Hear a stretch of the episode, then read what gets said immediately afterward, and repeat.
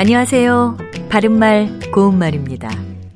사람과 사람 사이에 사랑을 부르는 표현에도 여러 가지가 있습니다. 우애, 우정, 그리고 우위 같은 것을 들 수 있는데요. 먼저 우애는 기본적으로 형제 사이의 정과 사랑을 뜻해서 형제 자매들 사이에 따뜻한 사랑을 말할 때 많이 사용하고요. 형제들끼리 우애 있게 지낸다와 같이 말하지요. 또 우애는 친구 사이나 가까운 사이의 정분을 뜻하기도 합니다. 스포츠를 통해 두 나라의 우애와 친선이 증진되었다 같이 말이죠.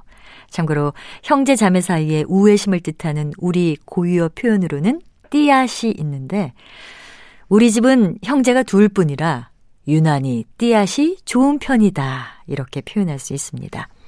그런데 간혹 부부간의 우애라는 표현을 듣게 됩니다. 물론 부부가 서로 친구 같은 느낌으로 살 수도 있겠지만 일반적으로 말할 때는 부부 간의 우애라는 말은 잘 쓰지 않습니다. 이런 경우에는 부부 간의 사랑이라든가 부부 간의 따뜻한 관계 정도로 말하는 것이 자연스럽겠지요.